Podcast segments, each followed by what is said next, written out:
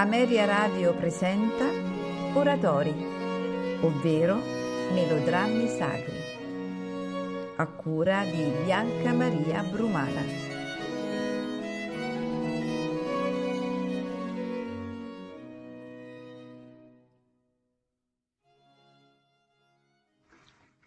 Oratori, ovvero melodrammi sacri, è il titolo di un'opera di Arcangelo Spagna un letterato, librettista e canonico, attivo a Roma nella seconda metà del Seicento e nei primi decenni del Settecento. L'opera venne pubblicata nel 1706 e si compone di due libri.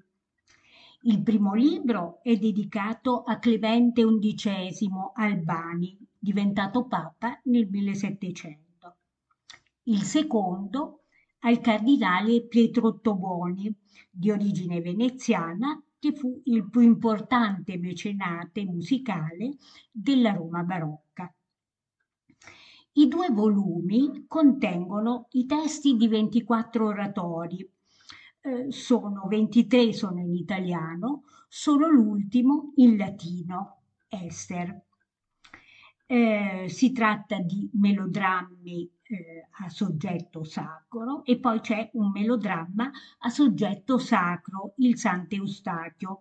Spiegheremo poi la differenza tra oratorio e melodramma a soggetto sacro.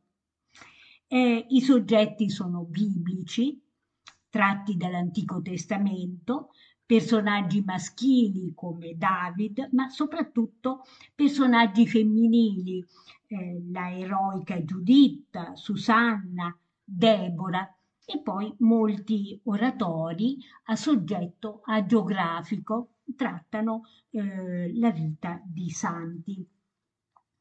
Eh, nel primo volume, nel primo libro, eh, c'è anche un discorso teorico sugli oratori ma eh, appunto questa pubblicazione è del 1706, eh, quindi eh, costituisce un po' la codifica del genere, un genere che era nato invece ehm, un secolo, più di un secolo prima. Ehm, l'oratorio è appunto un po' il parallelo del melodramma. Eh, L'opera eh, ebbe la sua eh, data di nascita eh, convenzionale nel, nell'anno 1600 e nella città di Firenze. Eh, questi, questo nuovo genere eh, coincide anche con una importante rivoluzione nell'ambito del linguaggio musicale con il passaggio dalla polifonia alla cosiddetta melodia accompagnata. Eh, l'opera è un genere profano, eh, il suo luogo eh, di rappresentazione eh, è normalmente il teatro, eh, quindi ha bisogno di scene, balli e quant'altro. Eh, la città d'elezione del parallelo sacro è Roma, eh, sede della, eh, della cristianità. E um, in linea di massima l'oratorio appunto è di soggetto sacro e non si avvale della presenza di scene e, ed è per questo che viene considerato eh, un po' il sostituto quaresimale dell'opera.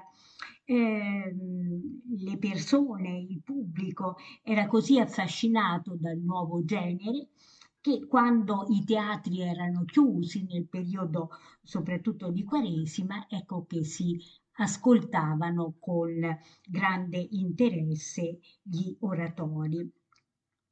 Eh, qual è appunto, eh, semplificando, la differenza fondamentale tra gli oratori e le opere a soggetto sacro.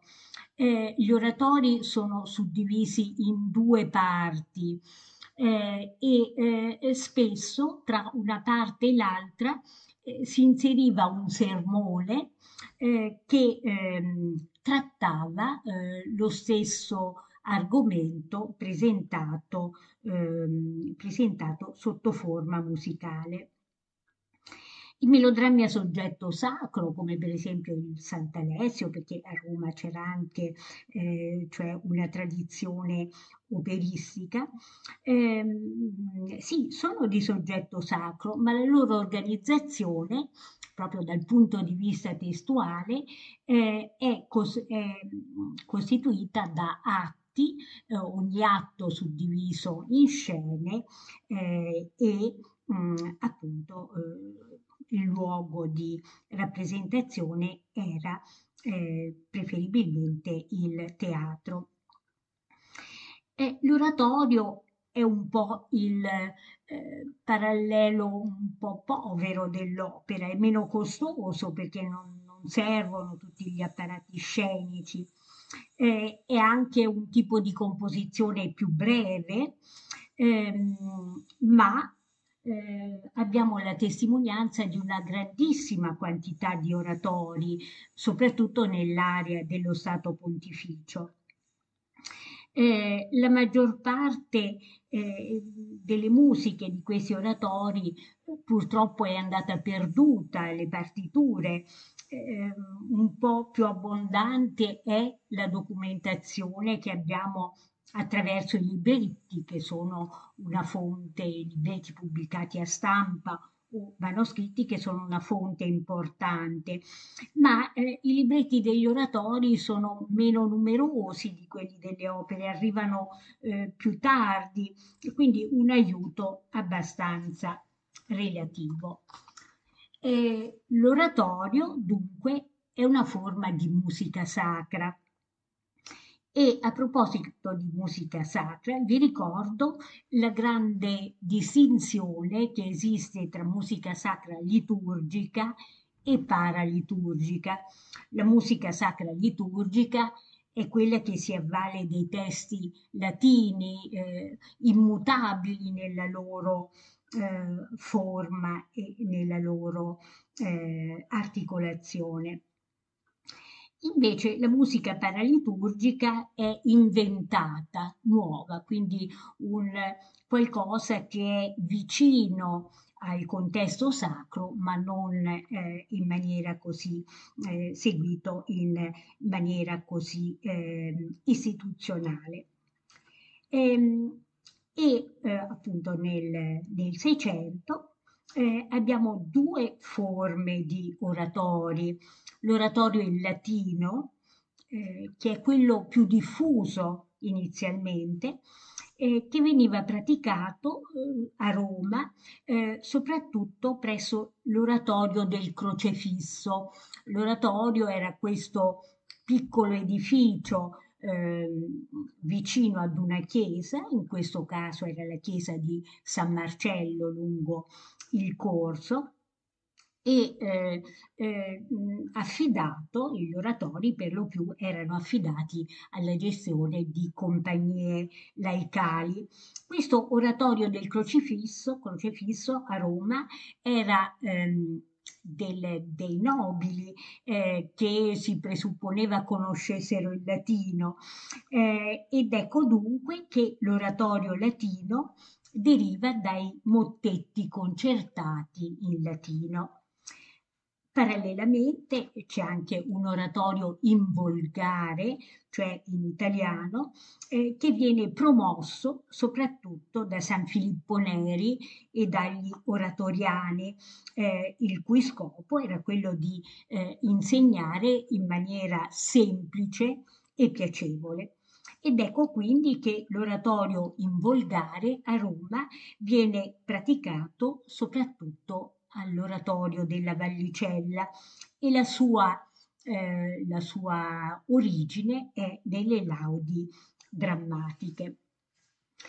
Quali erano i luoghi eh, in cui venivano eseguiti gli oratori?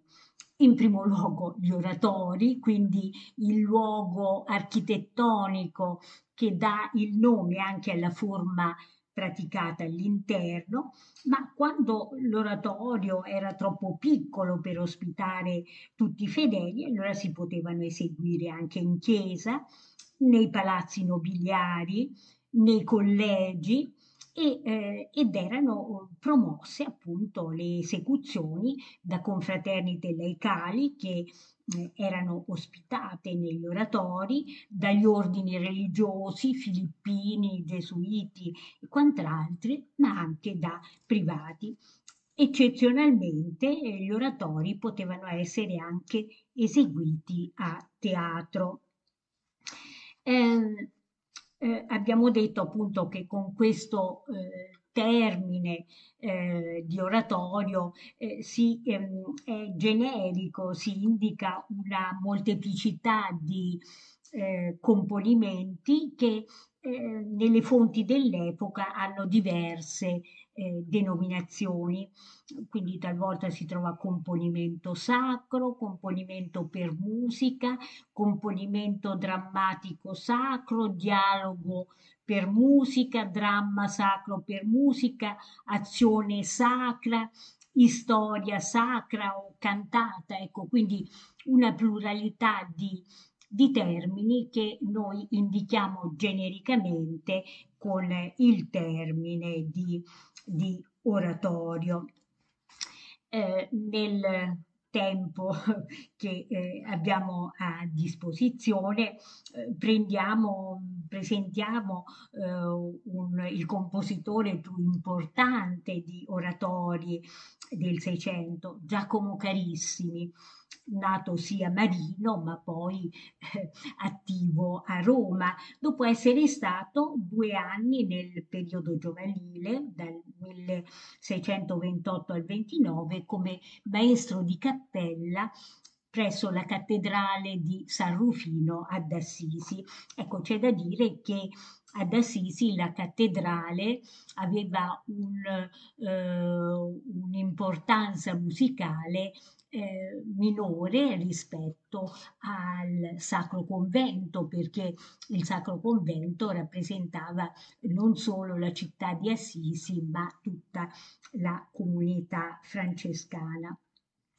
Ma eh, appunto dopo questo per breve periodo ad Assisi è attivo a Roma, quindi presso eh, presso il crocefisso ed è per questo che i suoi oratori indicati come storie sacre, mottetti dialogati, eccetera, sono eh, eh, in latino quindi all'oratorio del Crocefisso, poi al collegio germanico gestito dai Gesuiti a Sant'Apollinare e eh, è un compositore di una grandissima importanza.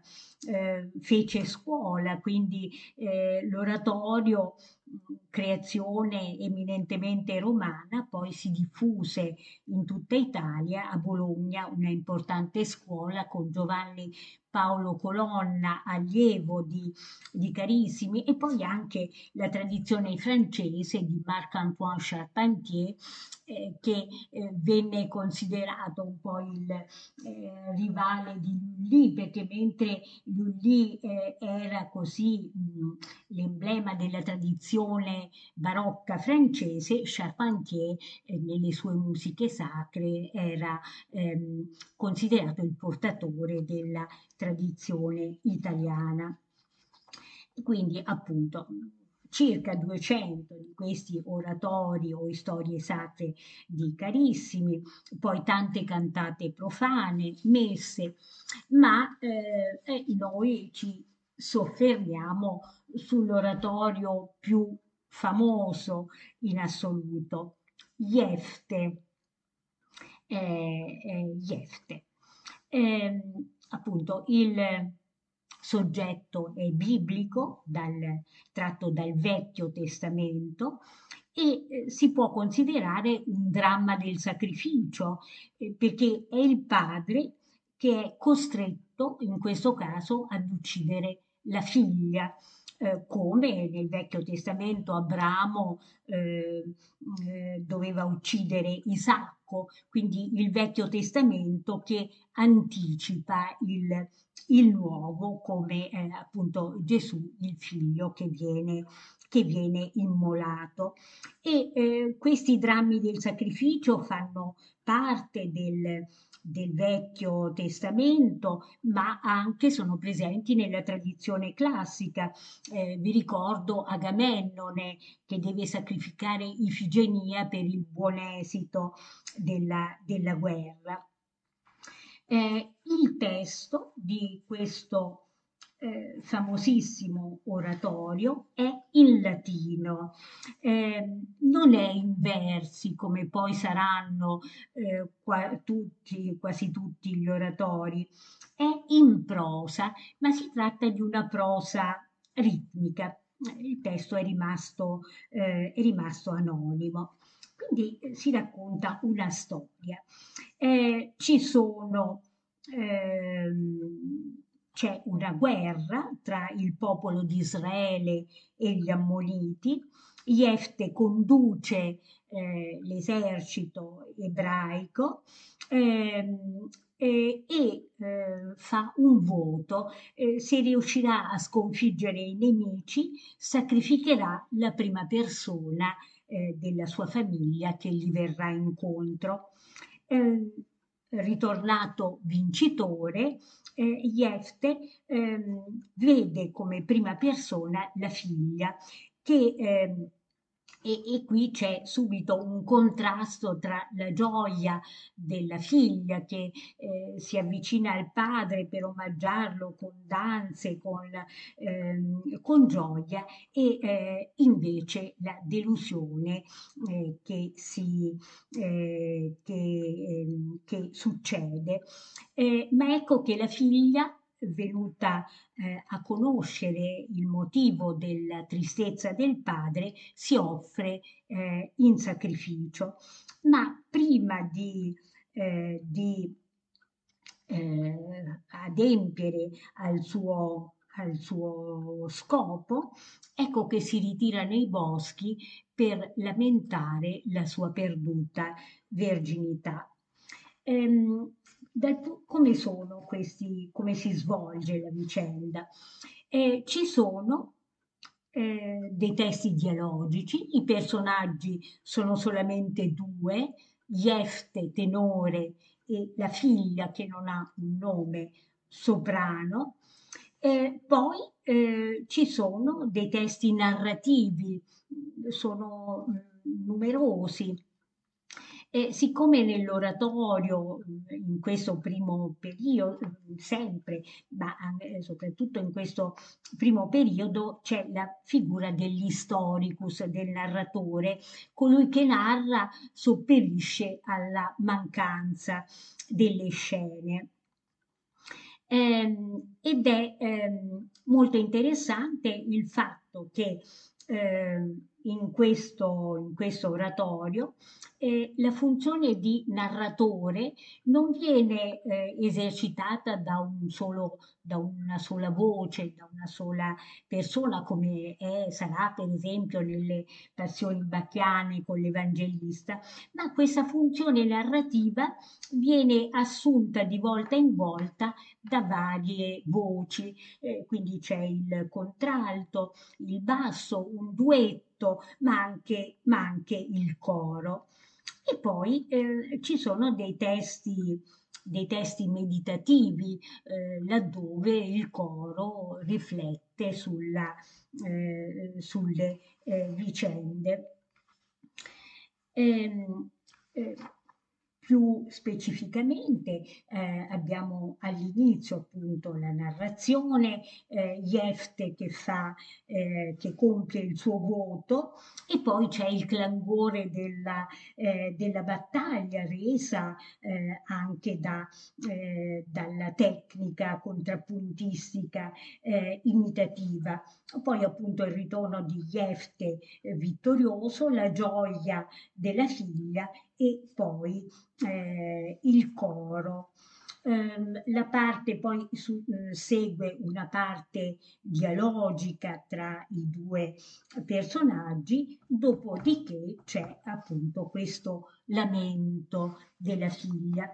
Eh, bisogna considerare che il lamento è, eh, un topos diventato proprio del melodramma del barocco del Seicento. Eh, pensate al lamento di Arianna eh, di, di, Monteverdi, l'opera è andata dispersa, ma il lamento eh, ci è pervenuto. E questo, questo lamento occupa una grande parte eh, del, eh, del, piccolo oratorio perché eh, questo, questi, questo, oratorio dura complessivamente, poi vi dirò bre- l'incisione della quale eh, ascoltere, che ascolteremo, eh, 24 minuti e eh, più di un terzo è occupato dal lamento, dove ecco, mm, in tutto l'oratorio, ma soprattutto in questo lamento, si possono osservare, eh, si possono osservare eh, gli elementi della retorica musicale del barocco, con la ripetizione di frasi eh, che a livelli più alti, quindi in un climax eh, di eh, di dramma.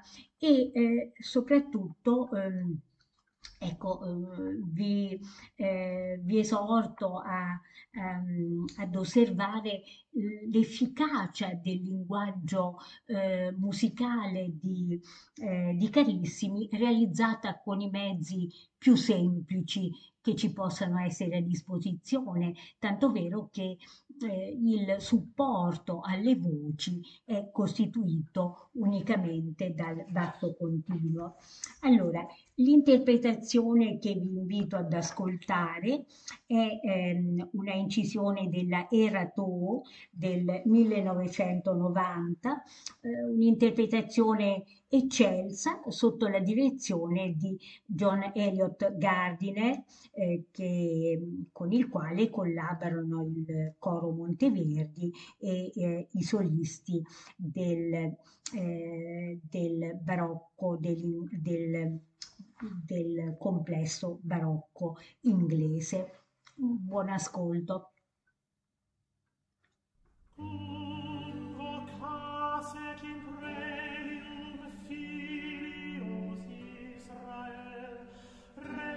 exterior.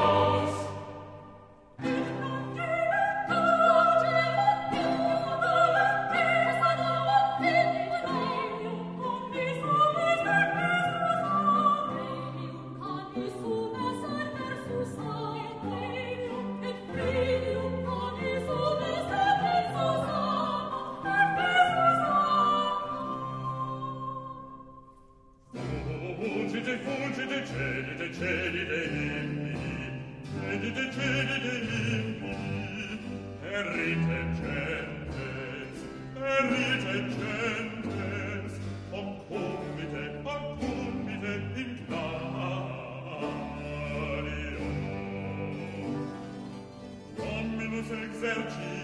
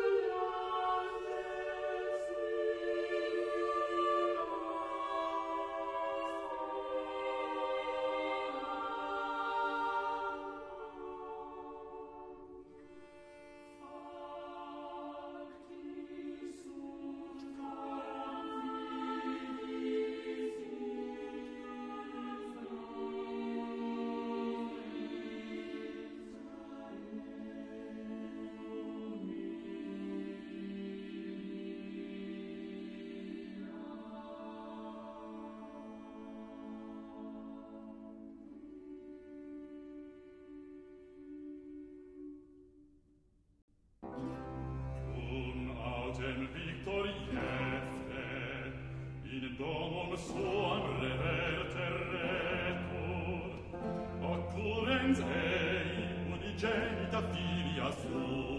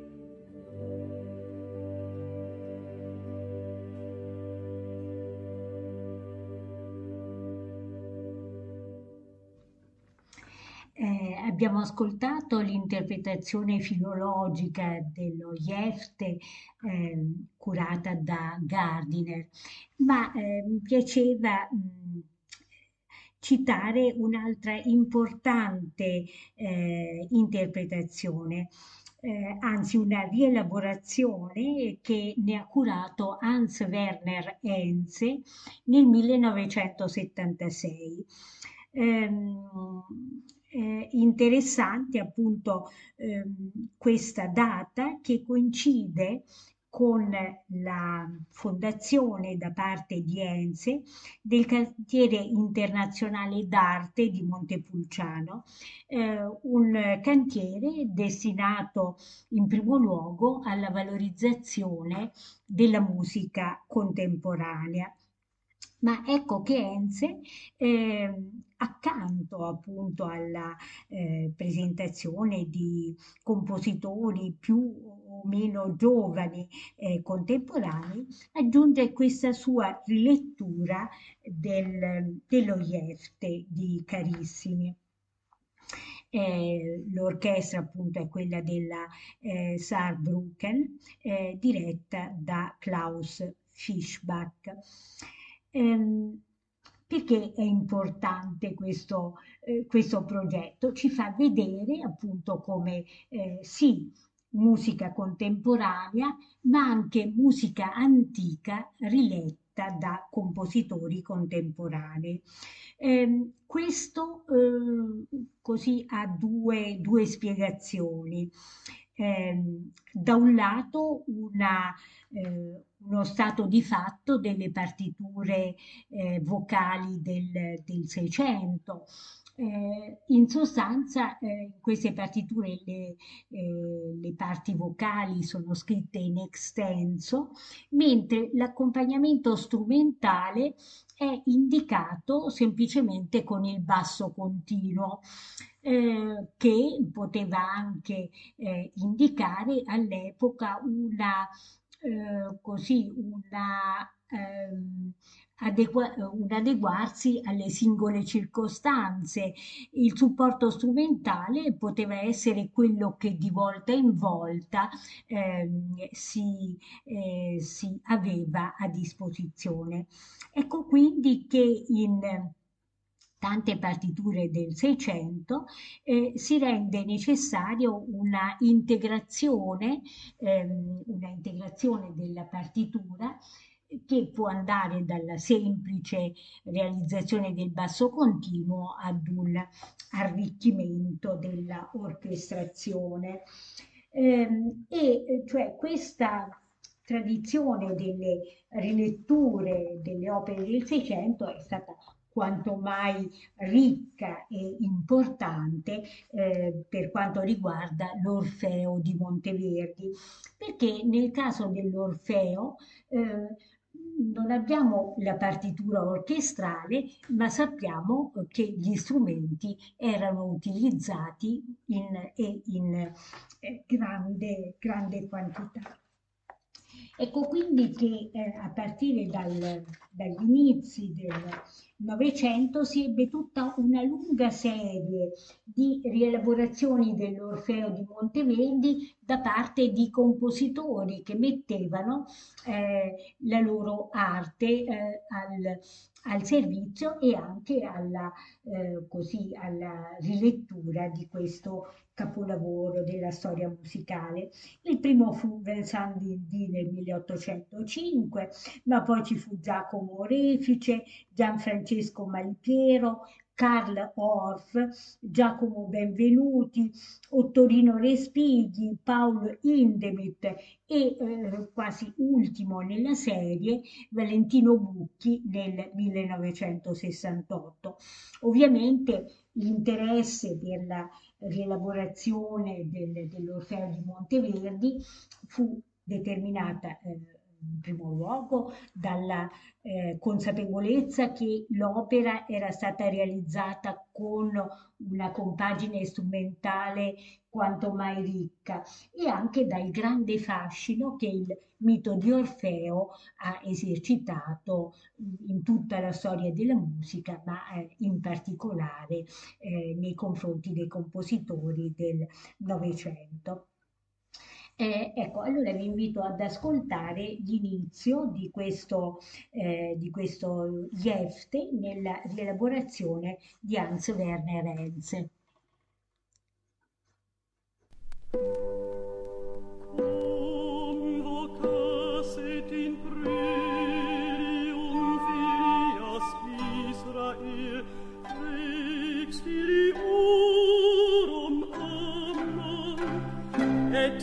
bis jefte acqui escernulo isse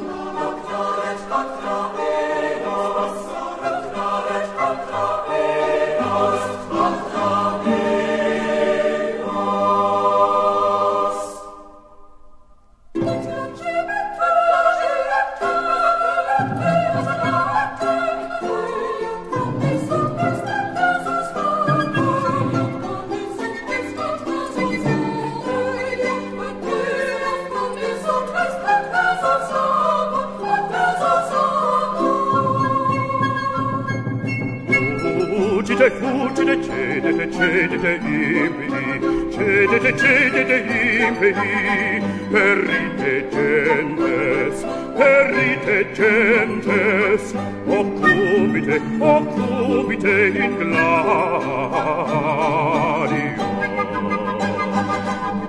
Dominus exercitum in prelium surrex, in prelium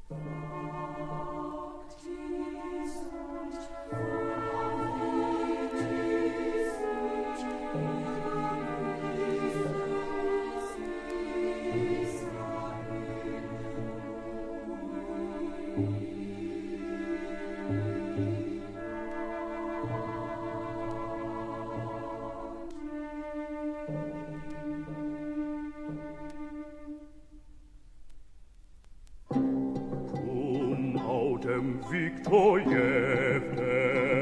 in domum suam reverti retur, occurrens ei unigenita filia sua, cum timpanis et coris pretine